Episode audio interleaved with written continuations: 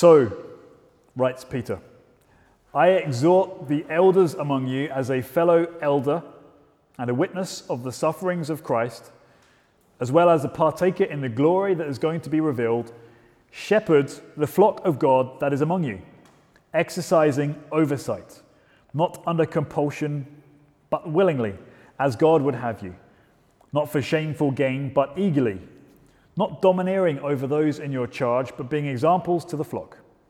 And when the chief shepherd appears, you will receive the unfading crown of glory. Likewise, you who are younger, be subject to the elders.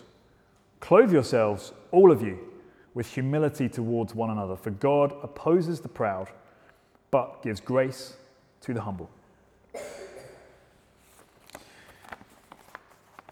We'll leave the reading of God's word there for a few moments. We're going to look at that passage, so have it handy in front of you, because um, we'll refer to that as we go through. The, this talk is the last one in our series, Nine Marks of a Healthy Church. This is mark number nine. And the ninth mark of a healthy church is biblical church leadership. Biblical church leadership. Um, I think it's important that it's sort of uh, in there uh, for reasons that we'll see as we go through. Now, much of the topic of discussion tonight is on the subject of elders, eldership, but really this will apply to anything or anybody who is in any form of leadership responsibility uh, within the church. So it's quite a broad application. All right? Um, although, that said, when you read the New Testament passages like the one we've just read, uh, it seems to talk mostly about eldership, elders, um, so they are indispensable to the local church, no matter what other types of leaders that we may have from time to time. So, as we go through the passage, we're going to ask ourselves number one, what is biblical church leadership? What is it? Just try and describe it a little better, and this passage is really great at helping us understand it. Number two, we're going to ask ourselves, who are biblical church leaders? Like a job description kind of thing.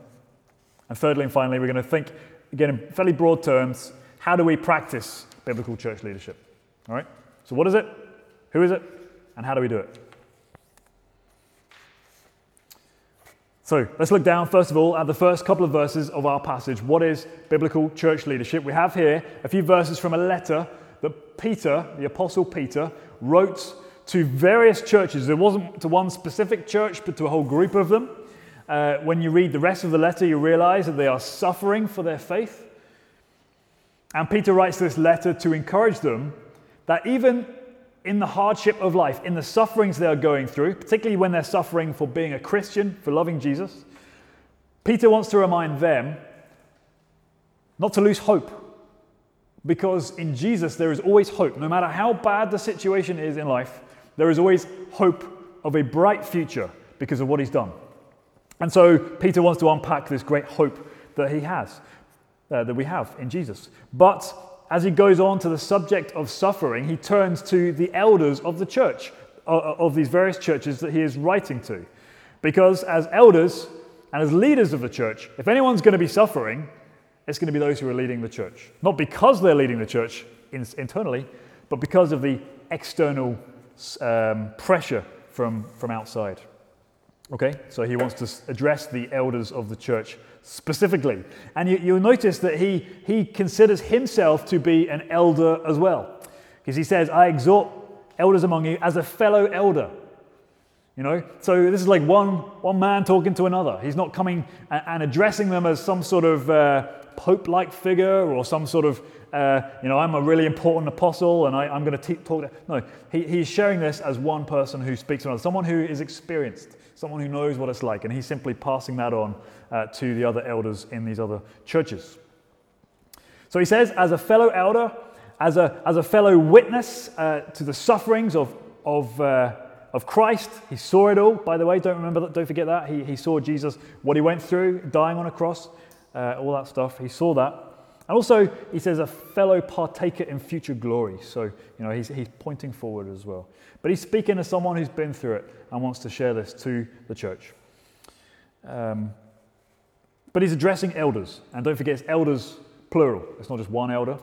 Uh, when you look at other passages in the Bible, uh, such as Acts 14, Titus 1, Uh, the Bible's always talking uh, in the plural, plural uh, about elders, about leaders. There's always a group of them, never just one per church, you know, but it's a group of, of, of elders. In, in, for example, in Acts 14, uh, Paul is planting the church. It says then, uh, when they had appointed elders in every church, with fasting and prayer, they committed them to the Lord and then they moved on. So there's a group of them appointed in every church. All right? Um, we can see this elsewhere as well. But the, the important thing I want to drive home here is that it's a group, there's a whole bunch. So, what is biblical church leadership? A group of elders in every church. Every healthy church has elders. Um, look down at verse 2 though, because that's not the only term he uses to describe the leaders of the church. He says, shepherd the flock of God. He talks later on in verse 4 about the chief shepherd, which is Jesus, and we'll, we'll come to look at that in a minute. But he refers not only to elders as elders, but also shepherds. And that's where we get the term pastor from, from the, the Latin word meaning shepherd. Shepherd the flock of God. So a pastor in the, in the eyes of the Old Testament, uh, sorry, New Testament, is an elder. An elder is a pastor. Sometimes we use it differently, depending on the type of church you come from. We have pastors and elders. But really, in Peter's mind, they're one and the same. All right? Um, it's interesting, though. I, I, I, we don't know for sure. Uh, but, you know, the, the, the moment when, uh, before Jesus was, was tried before Pilate and he was taken into the, the, the chief priest's courtyard, and Peter, the one who wrote this letter many years earlier, was in there warming his hands. It was, it was cold night. And uh, the, the, the servant girl said to Peter, while Jesus was being tried and, you know, and questioned uh, uh, somewhere else in that vicinity. The servant girl said to Peter, Aren't you the one who follows Jesus the Nazarene? And he denied that he ever knew Jesus. And then again, Jesus uh, was, uh, sorry, Peter was asked by someone else, Aren't you the one who followed Jesus? Weren't you with him? And he denied Jesus a second time. And then a third time, the same person asked again, No, no, no, I'm pretty sure I saw you with Jesus. Weren't you one of his followers? And he denied him three times. And then Jesus went to the cross on his own, completely abandoned. But then, as we know from the Bible, he rose on the third day. So picture the scene then, several days later, when Peter, who's a fisherman, and his friends are out fishing on the lake, and they have no luck fishing at all. They've been fishing all night, didn't get any catch at all. And then someone says to them from the shore, Put your nets on the other side of the boat and, and, and uh, you'll be successful. And they thought to themselves, well, that's probably not true because we've been fishing all night and how can we possibly be successful? But anyway, they did it. They thought, well, what have we got to lose? So they put their nets on the other side of the boat. And then the Bible tells us in, in, John 21 that they had such a haul of fish that it almost sunk the boat. They had to call another boat along to come and help them bring it ashore. And so they come back to the shore with this massive haul of fish. And they realize that the person who said, Put your nets on the other side was Jesus. And he had a barbecue going, and they had breakfast with him. Jesus, who had died and, and rose again. And there he was having a barbecue with his disciples. And then the Bible tells us he sort of addresses Peter. Maybe he takes him to one side just to have a little quiet word with him. And he says to Peter, Do you love me, Peter? And Peter says, Yes, of course, Lord, I love you. And he says to Peter, Pastor my people. He says again, a second time, Peter, do you love me? And he says, Yes, I love you, Lord. And he says, Tend my sheep. A third time, he says again, Do you love me? And Peter, who's getting a bit maybe upset that he's not communicating well or whatever, a third time. Yes, Lord, you know I love you, he says. Look after my sheep, he says. See, three times Jesus was denied by Peter, but three times Peter was reinstated again. And each time he was told to shepherd the people, pastor the church, look after the sheep. And so you can see in this letter here, Peter, probably with this in the back of his mind, thinks, Yes, I'm an elder and I'm sharing with the people, with the churches, how to pastor the church, how to look after the flock, because Jesus told me to do that. And I'm going to tell the church to do that as well. And so that's what we see in these verses. Okay, so we've got a rough idea of, of, starting to see what biblical church leadership looks like. Um, let's get a bit more specific. Verse 2 it says, Shepherd the flock of God that is among you. We don't have that many shepherds who live in, in Belfast. We're in a city, but, but, but we don't have to go too far outside to, to, to see people who look after sheep. So we have a rough idea what shepherds do. Uh, shepherds are all about serving their sheep, aren't they? They're about protecting them from enemies like foxes and wolves. We don't have wolves here, but that kind of thing. Shepherds are to try and tend the sheep, to look after them, to feed them, to, to lead them to good pasture where they can feed and lie down and be in peace. That's what shepherds are to do. And, and, and Peter, Peter is saying, in the same way, the leaders of your church, the shepherds, the pastors of your church, are to lead the church, lead the people, to serve them, to protect them, to look after them, to guide them, to bring them to peaceful pastures so they may lie down and feed and be nourished. That's the job of the elder. How do we do that? There's lots of different ways, but just like a shepherd would look after his sheep, we feed the sheep. Uh, number one, we can feed them by teaching them. There's another uh, episode in, in the book of Mark where Jesus feeds the 5,000. Remember, they're up on a bit of a mountainside. Jesus is teaching them. Time ticks away. And suddenly they realize, or the disciples realize, there's about 5,000 people here, and these people, uh, they're, they're away from home, they have no food. And it said that Jesus, uh, when he saw the great crowd, he had compassion on them because they were like sheep without a shepherd. And so when he saw them, what did he do? Did Jesus entertain them? Did he tell a few jokes? Uh, did he give them a, a, a hot air, feel good message just to sort of boost them a little bit and then send them on home? No, he didn't do any of that stuff. It says here that he began to teach them many things when he saw they were like sheep without a shepherd. So, the first role of the elder, of the pastor, of the shepherd of the church is to teach the sheep, to feed them God's word. And that's kind of what we're doing at the moment in some ways. We're, we're, I'm feeding you God's word. By opening it up and explaining it, God's word is like being fed.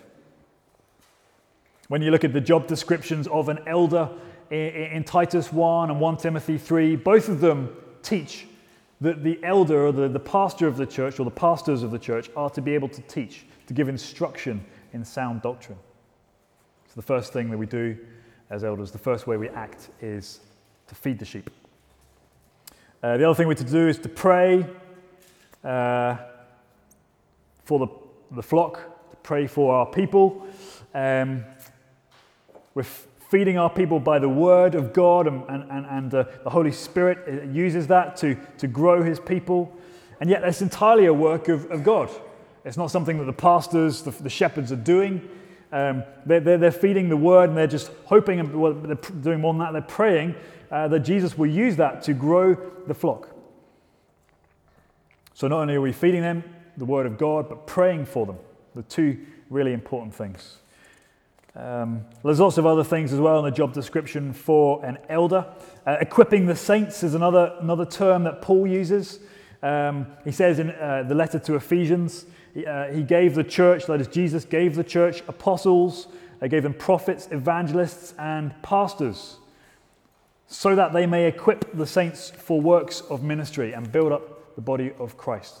What he's saying is that elders, leaders, pastors of a church are to feed the sheep, to pray for them, but also to equip them so that they are the ones who are being built up. They are the ones who are doing the ministry. Uh, the job of the pastor and the, the elder is to equip the people to do that. And they're to care, fourthly, they're to care. Pray, feed them with the word, equip them for ministry, and to care for them, um, just like a shepherd cares for the sheep. This is just a brief sketch, by the way, but you can start to see, can't you, why uh, this is a mark of a healthy church. Uh, if you have men like this who are leading the church lovingly, um, giving themselves to feeding the sheep, to praying for them, to caring for them, to building them up, to equipping them, you can see why a church like that will start to become more and more healthy, well served, well looked after. So, we've thought in very broad terms what is biblical church leadership. But let's try and nail down a little more specifically now, who are biblical church leaders? All right? What are these men like? What is the character of these men? So let's look down at our text again. Um, Paul gives, sorry, Peter gives these sort of uh, pairs of descriptions, if you like. In verse 2, he says, Shepherd the flock of God that is among you, you know, pastor your people. How do you do that? Uh, not under compulsion, but willingly, as God would have you. Not for shameful gain, but eagerly. Not domineering over those in your charge, but being examples to the flock. Okay, so when we think of the question, who are biblical church leaders, we see these three pairs of things here. First of all, these are men who are to lead the church not under compulsion, but willingly. That means they shouldn't do it because they feel like they have to, but because they want to, because that's their calling, because that's what uh, the way God has set them up and wired them up and gifted them to do so. So they are to do so not under compulsion, but willingly. Sometimes uh, elders and leaders end up in a position that they're in not because they want to, but because everybody else wanted them to, because they're sort of by popular demand. Sometimes they don't want to offend people by, by saying no, so they just let themselves go forward, and yet their heart's not in it. But according to Peter here, you can't be a leader of a church, an elder or a pastor, grudgingly. You can't be driven into it by some other force. It's got to be something, according to Peter, that's deep in your heart that is part of a calling you're driven to, willingly voluntarily. Paul says somewhere else um, if anyone aspires to the office of overseer, that is, elder, he desires a noble task, something to aspire to. So, firstly, biblical church leaders are to be willing in what they're doing. It sounds silly to say that, but that's what Peter's getting at. So, not under compulsion, but willingly. But he also says, not for shameful gain, but eagerly. Because you see, some elders, some leaders of churches, some pastors will go in to their role, to, to leading in the church, for what they can get out of it. For greedy gain. You know, sometimes for financial gain, because they'll be well paid or they'll have their hand on the, the purse of the church and have a bit of money on board. But it's not always about money, you know, the shameful gain. Sometimes uh, people can take positions of leadership within the church for the, for the influence, for the respect that they'll get. Um, maybe it just sounds good and looks good to be a pastor of a church or an elder of the church. Maybe the glory of the office, the prestige among other Christians to say, oh, yes, I'm a pastor, I'm an elder. But Peter says, no, you should not take this position for shameful gain, but instead you should serve eagerly simply for the pleasure of being an elder of a church, a shepherd under Jesus not for shameful gain, but eagerly. And the third pair that we see here, not domineering, but living as an example. Not lording it over people, not pressing down on them, not telling them everything they should do and believe like you're some sort of dictator, but instead leading them by example, by showing them what a life looks like given to the glory of God. Remember, uh, James and John come to Jesus one day, and we see this in Mark chapter 10 and they want the best seats in the kingdom of God. They know that Jesus is a, something big, that something important is about to happen. They don't know what just yet. But they go to him secretly and they say to him, Lord, when your kingdom comes, let me and my brother, James and John, let us have the best seats. Let us sit at your left and your right hands. And Jesus says, No, no, no, you, you've got it all wrong. That's not how it works in my kingdom. It's not about the position of responsibility or authority. It's not about the position of power. That's, that's what the world is like. That's how they operate. They're all about, you know, getting up the ladder, lording it over people. But he says, not so with you. That, that's not how it goes in my kingdom. Instead, Jesus says, Whoever would be great among you must be your servant. Whoever must be first must be slave of all. Then he says, Look, I am the Son of Man, and I've come to you not for you to serve me, but for me to serve you. And so, in the same way, that's how my leaders are to be. That's how my shepherds are to be. Serving other people, not leading a church so that others can serve them. Not domineering, but an example. Instead, living a life. We have seen this a bit last week, weren't we? In this idea of living your life to, to, to be able to imitate uh, what it looks like to live a life that's transformed by Jesus. That's what we should see in our leaders. So these are the kind of men who are to be biblical church leaders. And again, the more we go on, the more we see this sort of pattern, uh, this, the, the, the shape emerging. Paul also writes on the qualifications for elders in Titus 1 and 1 Timothy 3. I've referred to this already. And like what Peter is saying here, the most important thing about someone who is an elder or a leader in the church is the character. Character, character, character, every time. It's what that person's like. It's what they're like at home. It's what they're like at work. It's what they're like behind closed doors when no one's looking. That is the kind of thing that the Bible really majors on when it comes to biblical church leadership.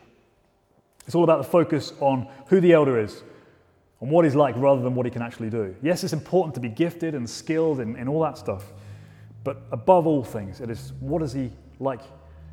What is his character like?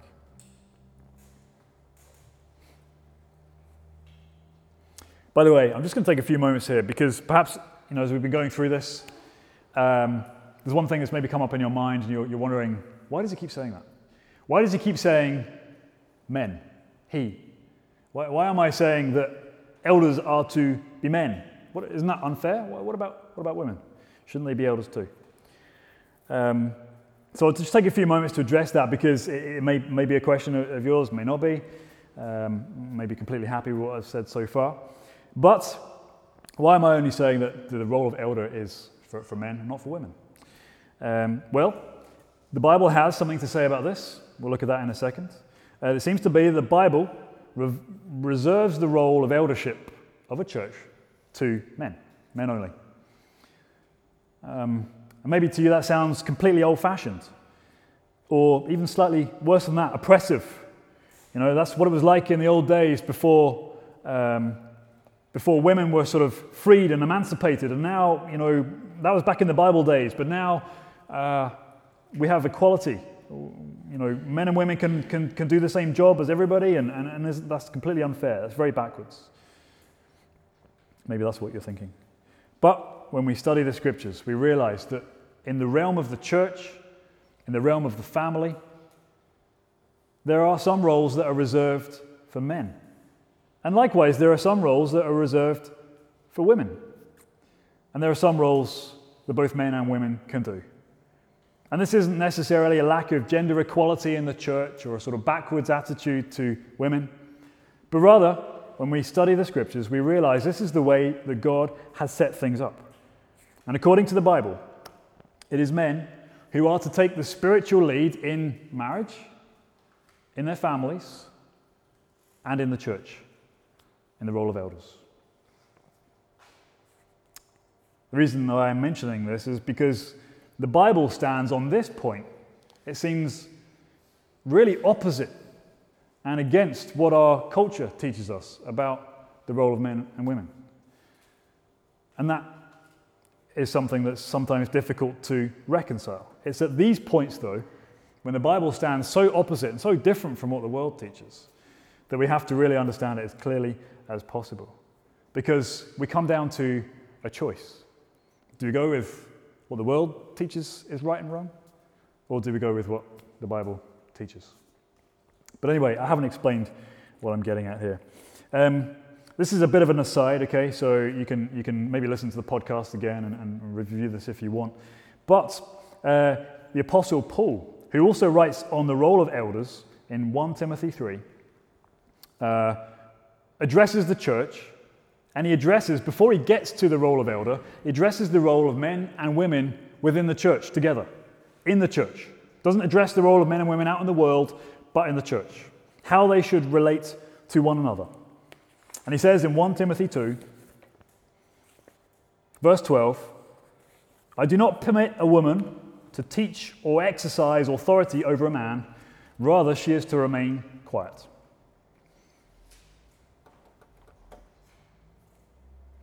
I do not permit a woman to teach or exercise authority over a man, rather, she's to remain quiet. Now, there's two things I want to say about that little verse there. Um, this, by the way, is just a quick overview, so Uh, there's much more that we can say about this. Number one, this is not a blanket ban on women being involved in public worship. Other passages in the Bible teach that women are expected equally as much as men to be involved in public worship, to prophesy, to pray aloud, to, to be part of the gathering as much. So, what we're not saying is that there's no role up here for women at all. That's not what we're saying. But what does Paul mean when he says remain quiet? That a woman should remain quiet and not teach or have authority over a man? Well, it seems to be that, don't forget, this is all in the context of the local church and it's specifically about the role of teaching. Teaching and exercising word based authority, exercising oversight, which is another way of describing the role of an elder. So, this is more about teaching than just generally being involved in leading worship, that kind of thing. But the second point I want to make here, and this little aside that we're making in, in this passage, is that Paul is not making some sort of arbitrary comment designed to oppress women or to annoy half the population of the church. Uh, Paul is, is uh, not reflecting his own particular culture, and, and we can therefore dismiss what he's saying because our own culture says something different, and therefore, no, no, no. Paul says, you can look this up yourself if you want, 1 Timothy 2. He says, For Adam was created first, then Eve. So he's referring back to the, the very first human beings, Adam and Eve. And he roots what he says about men and women in the church, not in culture, but in creation. Before culture came along, there was creation. He says, no, man, uh, mankind, humankind, were both created in the image of God, men and women, both equal in the eyes of God. However, we see in Genesis different roles that are being assigned to men and to women.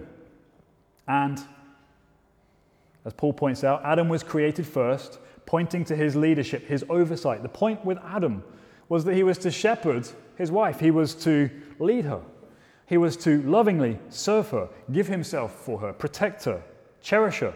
All the things that a shepherd is to do. I'm not saying women are sheep, you know, but um, the idea being that he was to reflect that role, loving leadership, sacrificial submission to his wife, and she uh, was to lovingly respond and, follow, following him. And that is reflected in marriage. That's where we get our idea of, of men leading spiritually in marriage. In the family, it's the man's role primarily, or rather his, his, his authority to, to teach and bring up the children to fear God in partnership and together with his wife. And in the church as well. This is also reflected, and we see that in the role of eldership. But Paul doesn't end there. He doesn't say, well, Adam was created first and Eve, so therefore just get over it. He doesn't end it there either. He says, develops his teaching, and he says, not only was Adam created first, and therefore he sort of has a, a leadership role in that sense, um, but he says the woman, Eve, was deceived and became a transgressor. And as you remember from the book of Genesis, um, maybe you haven't read it and maybe you, you should, uh, but the serpent, you know, Satan in disguise, goes to not Adam, but he goes to Eve, doesn't he? And it was her that, um, that took, took the fruit, believed the lie, gave it to her husband. He also sinned. And Paul again is making the point here. Um, Woman, the woman, Eve, deceived, was deceived, became a sinner first. Um, and therefore, that perfect relationship, that perfect uh, marriage between Adam and Eve was corrupted. They were both as bad as each other, but it was worked out in different ways. And from that moment on, as you know, uh, sin came into the world and all the, all the disruption, all the fallout as a result of that. So, anyway, Paul says look, if you look at creation or if you look at the fall, both of them have an impact on the way the men and women relate to one another in marriage, in the family, and later on that's applied then to, to the church as well. I realize that, that there is so much more that we could say about this. It's a very, can be a very controversial thing within, within church circles. Um, there's a lot more that we can study and read together, so I'm very happy to recommend more about that. But just want to try and, anyway, as, as um, briefly as I can, uh, to lay out some of the teaching here as to why it is that the role of elder is reserved for men, men only. And that seems to be where Paul is going in 1 Timothy 2 and 3. But this isn't to be taken as some sort of uh, old fashioned controlling thing. Because if this is right, if, if we're right on this and the Bible's teaching seems to be clear, uh, that the role of elder is reserved for men, and the kind of men that we're looking for to occupy this office, this isn't just some sort of weirdo thing that we're talking about. This is actually designed by God for the flourishing of the church. That's why it's one of the marks of a healthy church. Um, and so far from us just being odd and weird and really grinding against culture on this one, in theory, we get to offer a dramatic, wonderful counterculture. Uh, this relationship between the elders, uh, you know, the shepherds, and the sheep, the flock, the members of the church. And if we get this right, if we really, uh, you know, live out the teaching of Scripture here, not only will um, uh, will we be faithful to what Scripture teaches, but it's God's mechanism of, flourishing of the church, of growing it um, having these men lovingly lead, giving their lives to serve the sheep. It's actually a beautiful, wonderful thing. Um, and yet uh, we, need to, we need to ask the Spirit to help us to understand these things in more clarity. But anyway, that's all I have to say about that just now. As I say, there's much more that can be said about it. But I just want to give you a rough idea as to why we say uh, elders are, are men, men only. Okay, so number one, what is biblical church leadership? Number two, why uh, sorry, who are biblical church leaders, and we've just sort of uh, spent quite a lot of time looking at that. And Finally, just want to sew, up stuff here. How do we as a church practice biblical church leadership? You can see why they've left this one to the last one, can't you? If you make this the first mark, then you've just got everybody hate, hating me for the whole thing. But uh, at least we can leave this to the last one. Um, but how do we how do we practice biblical church leadership? Again, a very brief sketch about what this looks like. Paul says, uh, sorry, Peter, back to Peter again. Peter says in verse 5, likewise, likewise, you who are younger, be subject to the elders. Clothe yourselves, all of you, in humility towards one another. When it says likewise there, he is referring to something he's just said, some other model he set up. We see that in verse 4. The chief shepherd, when he appears, you will receive unfading crown, uh, unfading crown of glory. Likewise, you then live your life in response to that. Who is this chief shepherd? It is none other, of course, than Jesus Christ, who is the great shepherd. He calls himself, I am the good shepherd, you know, in, in uh, John chapter 10. And so he says, look, we only have really one shepherd of the church, one, one, one pastor of the church, and that's Jesus. And so elders and pastors, you know, human beings who are elders and pastors, uh, are really just standing in his place. They are, they are doing his job, but he is the true pastor. They are sort of under shepherds, under pastors, you know, um, leading likewise in, in his place. So, how do we then practice biblical church leadership? There's two things we can do. Number one, we can identify ourselves. Number two, we follow our leaders. It's pretty much as simple as that. We identify ourselves to our elders. Churches are to identify um, uh, members who belong to the flock you know, it says, shepherd in verse 2, shepherd the flock of God that's among you. This isn't a calling for, for people to shepherd all Christians in all places for all times. That'd be impossible. Do I shepherd someone from Cook Centenary? No, I don't. The, the, the point is, shepherd the flock of God that's among you, those who identified as belonging to, to your flock. Don't worry about other flocks.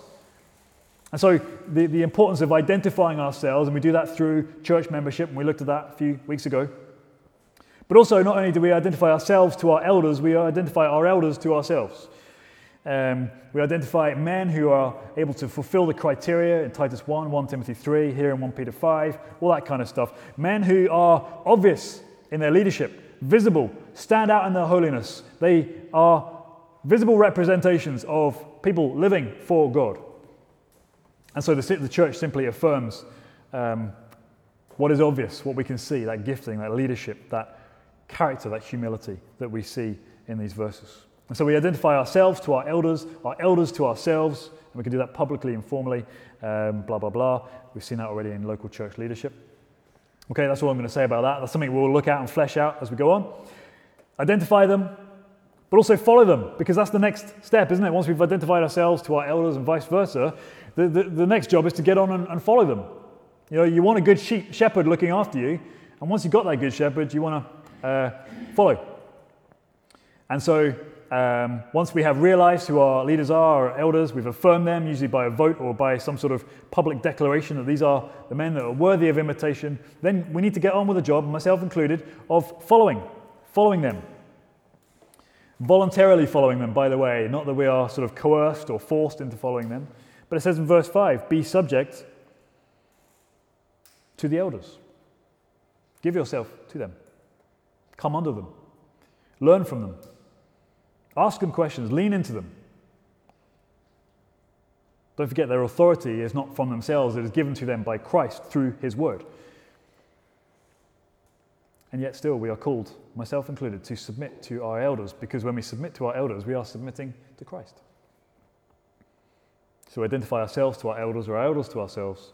We follow them, and then uh, we get on with the job of being a healthy church.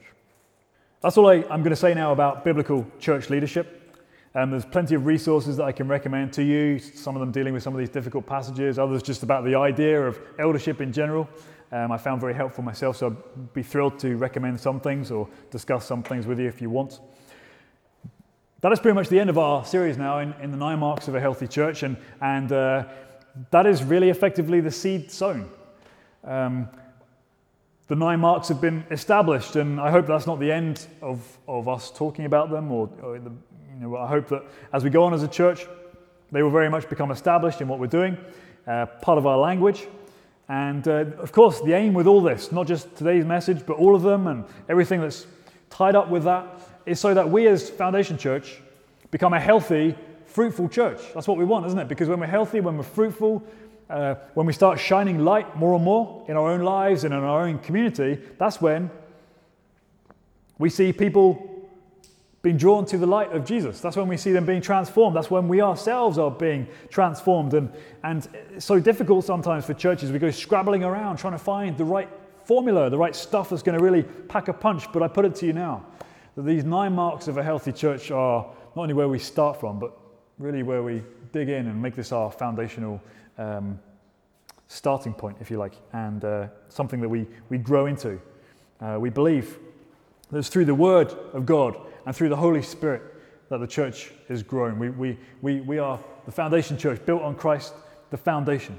And so these principles that we've been outlining over the last nine weeks, um, we're going to start rolling out bit by bit um, as we go on, uh, particularly through the summertime and into sort of the new term, if you like, in, in September, uh, where we get to actually formally recognize our, our elders, where we get to actually formally uh, covenant promise with one another to become local church members, members of this local church. Um, but we want to do that together. And so this uh, series has really just been setting that out and, and sowing that seed.